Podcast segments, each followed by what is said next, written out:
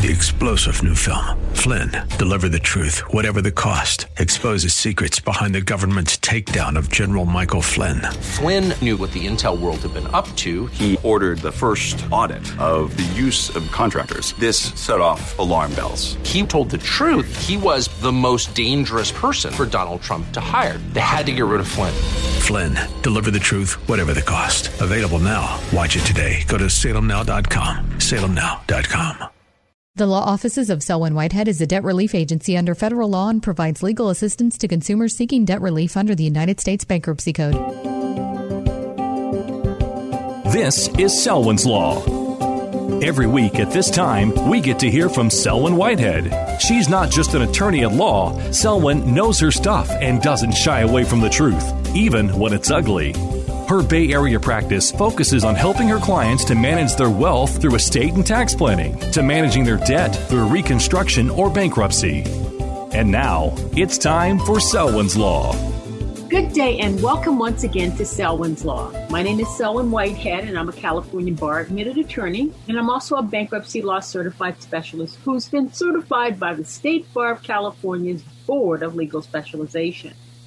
And as I've shared with you in the past, I hold a couple of master's degrees in law. That is to say, I am a master of the laws of taxation law as well as a master of the laws of intellectual property laws to complement my JD. Now, because of my training, my experience, and my lifelong interest in business and money and finance and wealth creation and wealth preservation and wealth transfer, and the roles that these particular aspects of economics play in the lives of everyday people like you and me, I primarily practice bankruptcy law. I also practice its first cousins, that is to say, debt wealth management, estates and trusts, real estate, and their offspring, taxation law. And I'm proud to say that as part of my overall practice, I sometimes have the opportunity to seek out and at least attempt to vindicate the rights of seniors who find themselves the targets and unfortunately more and more the victims of some of the most pernicious, pernicious forms of financial elder abuse that you could ever imagine. Now, I'm coming to you again today as I continue my voluntary light lockdown, but I see the light at the end of the tunnel because although I, as I shared with you last time, I received my second dose of vaccine um, my my doctor suggested and urged me, and I'm sure you as well out there who've been vaccinated, that you're not quite there yet until a couple weeks after you get the second inoculation to make sure that uh, the uh, serum is working. So I'm coming to you again today. Uh, and I'm, I'm looking forward to being able to go outside again. I'm kidding. Of course, I go outside but I'm I don't know that I'm going to go and hang out with a bunch of folks because I m- my brain tends to get in the way of me doing foolish things. Um, but I look forward to spending at least part of this coming summer outside and mixing with people at least uh, at arm's length. and I'm going to wear my mask. So again, I'm coming to you from my makeshift studios in my home in a great world class city, that is to say, the always beautiful city of Oakland, California. And I come to you to discuss uh, the financial and legal issues that are confronting individuals, families, and small business owners. However, I must once again ask you to please note that this show does not provide any legal advice, nor am I developing an attorney client relationship with anyone within the sound of my voice. Instead, this show strives strictly to serve as an educational forum for the exchange of information from me to you that might be helpful to you as you begin your search for more detailed information that's tailored to your specific set of facts and circumstances. And hopefully, just give you an overall outline of some of the key issues that will help you. Uh, because I'm really concerned, as I've shared with you, about individuals representing themselves in legal matters. I think it's like taking a butter knife to a gunfight. I heard an even better saying about uh, the way that politicians are, are um, going, getting along now. Some people say that when Democrats get into fights with Republicans, uh, Democrats bring soup ladles to gunfights. But you know, it's kind of like when you're uh, outwomaned and outgunned, you really find yourself behind the eight ball when you represent yourself in the legal matter, especially one that's dealing with your finances, because you got to believe the other side is going to be represented by competent counsel. And that means that your valid claims or defenses are likely going to be uh, dead on arrival, and they'll see the promised land way before you do. So that's why I believe it's uh, important for someone like me to take the time to talk to our overall communities about this intersection of the law and finances for individuals, families, and small business owners. So again, I share with you the purpose of Selwyn's Law, in case you haven't guessed it, is to talk about the law as it intersects with your money. And until we get fully employed again, unfortunately, a lot of people, it's the lack thereof. And I really want to talk about your finances and what you need to consider to protect your and or your families and or your business financial health, wealth, and money-related well-being as I understand these concepts in a non-threatening educational form.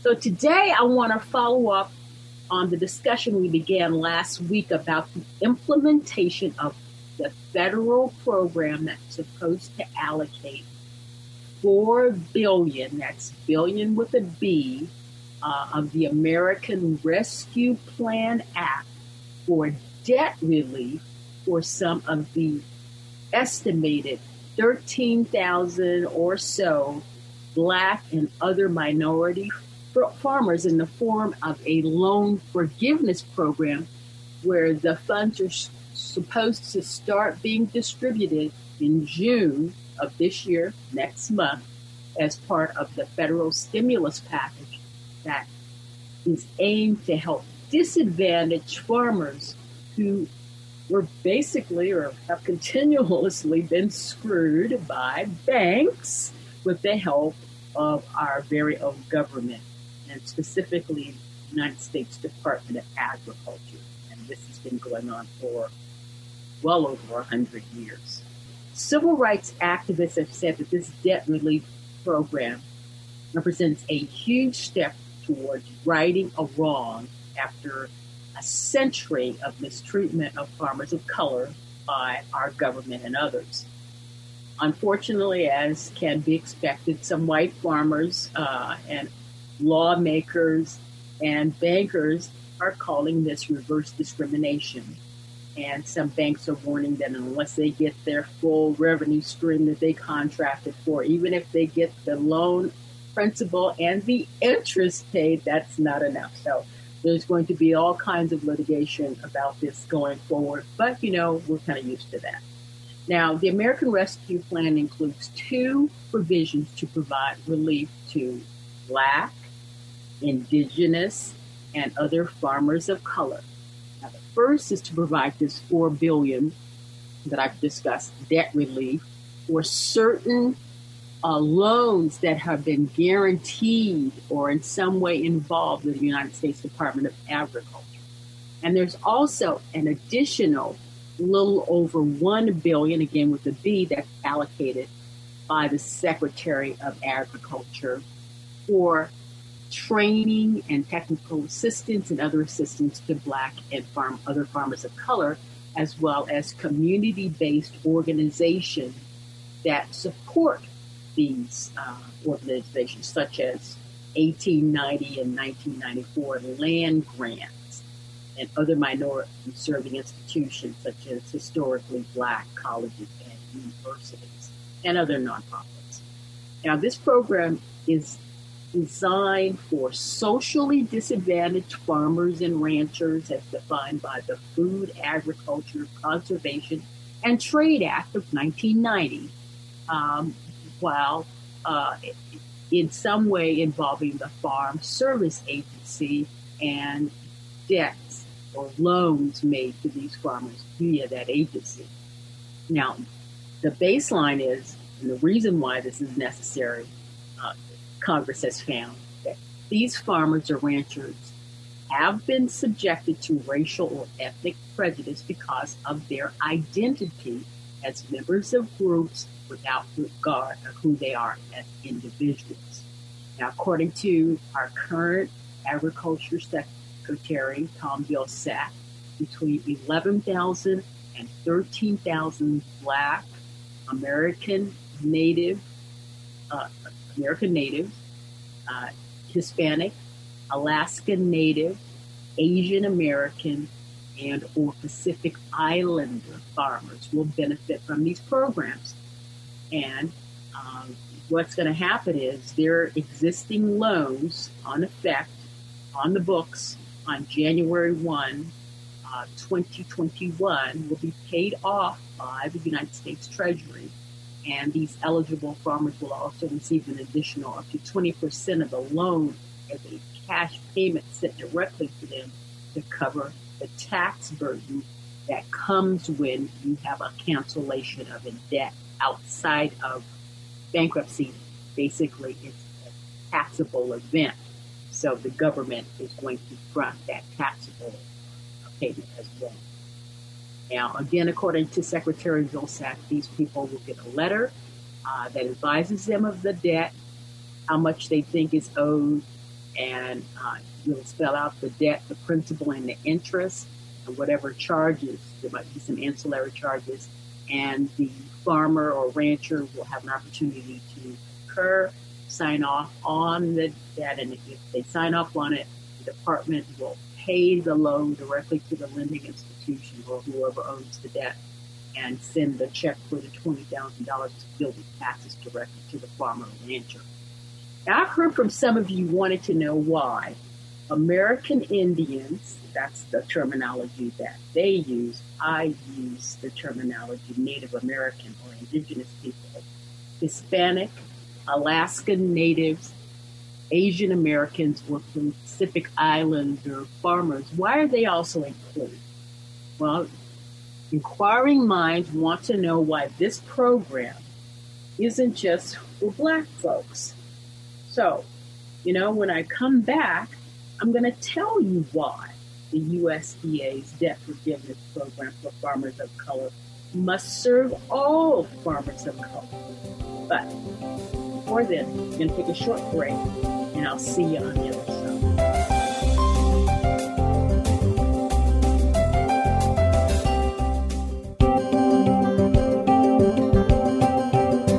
Now back to Selwyn's Law.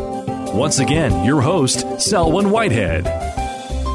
Welcome back to Selwyn's Law as we continue our discussion of today's topic, the USDA's debt forgiveness program for farmers of color. You know, when I talk to folks who don't know our complete history, that is to say, the history of our country and the world, the way I do, I used to get upset with them because history of the world in our country is out there. It's documented and it's out there for all to seek out and to uncover. And when they didn't know our history, uh, it to me seemed to be their fault.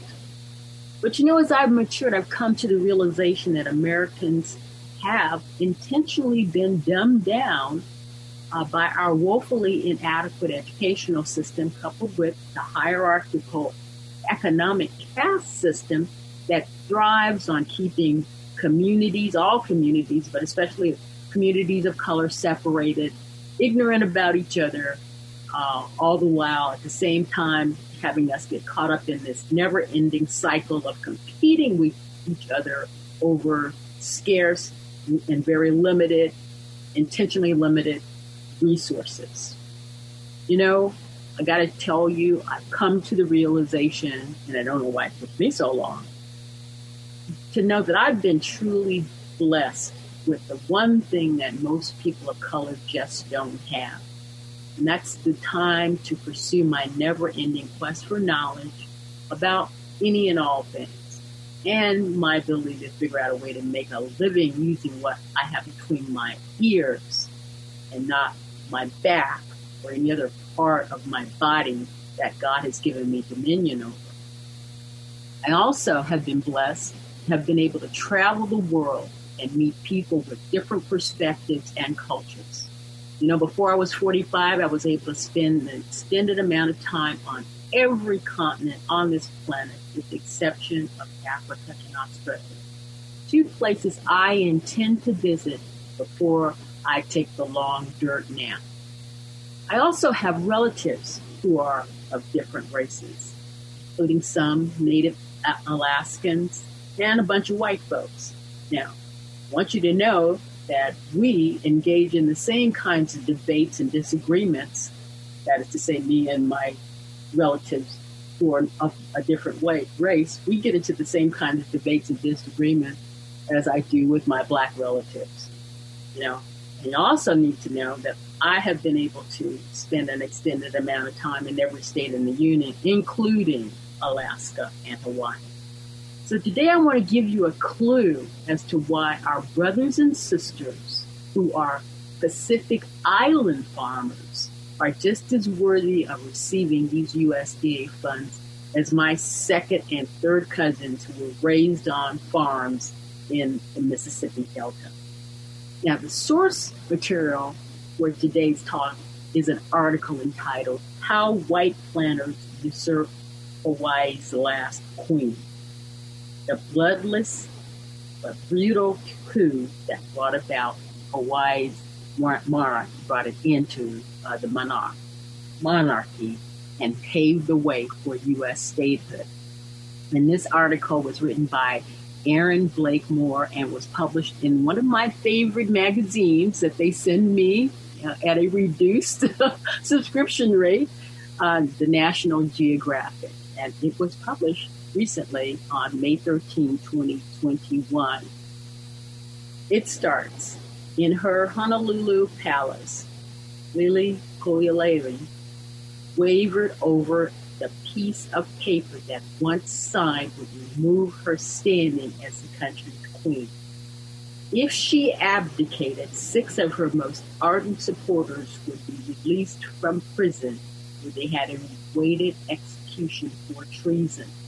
The men had rallied a small army of fewer than a hundred men to defend her position as the ruler of Hawaii. But after a few unsuccessful skirmishes, they had to stand down. For myself, I would have chosen death rather than sign it, she wrote in her autobiography. Think of my position, a stream of blood ready to flow unless I stayed up with my pen. With her signature on January 24, 1895, generations of Hawaiian monarchy came to an end. The island Liliuokalani, once ruled, would soon be annexed to the United States at the behest of white settlers who had come to Hawaii and seen it as a cash cow. The legacy that was lost to a wealthy minority still resonates today. In 1893, United States President Grover Cleveland appointed James H. Blount to investigate the coup in Hawaii. The Representative Committee of Delegates of the Hawaiian people petitioned Blount to for the restoration of the moniker to the deposed queen. And he likely uh, would, had set about to do it. So, but after he conducted investigation, there were many whites who decided that Hawaii was a cash cow. It produced all kinds of sugar, and it also laid uh, in the path a foothold in the Pacific island that could act as a stepping stone to Asia. And it also had strategic military value being out in the middle of the ocean. As such, the coup, although discussed in informal talks about having it overturned, it never got anywhere because the white plantation owners saw it as being too valuable to give back to the Hawaiian people. So historically, before it had come under the rule of a minority, each island had been ruled by a, a chief that was of the lineage of the folks on that particular island. So after the first European explorers arrived in 1778, contact with the outside world brought trade opportunities and advances like written languages. And many of the warriors, the, the tribal chieftains of the Hawaiian Islands, took advantage of the weapons that the white settlers brought for them to use against some of the fellow islanders. And that ultimately led to the Hawaiian people coming together as a single monarchy. And so by 1795, after years of inter island conflict, the Hawaiian natives had formed one united nation, and they thought that would be best to keep them insulated from the takeover of foreign interests. Now, those foreign interests nonetheless decimated traditional Hawaiian society, introduced disease that ravaged Native Hawaiians, and by 1840, their population had declined 84%. Now, this new constitutional monarchy, which mirrored the European concept of government, also reshaped long held social structures. Now, the islands were increasingly populated by Europeans, from missionaries to American entrepreneurs who began acquiring land, not necessarily the right way, but they acquired it nonetheless for sugar plantations. These sugar plantations imported initially Chinese workers, and there was something called the Master Slave Act that treated these Chinese workers basically as slaves once they were lured to the island to work on these plantations. Now, again, these large plantations needed large numbers of workers, and the owners began to import low wage contract workers from all around the world, but especially from Asia. Soon Hawaii was churning with massive amounts of sugar, and by 1874, it exported 25 million pounds of sugar to the mainland of the United States.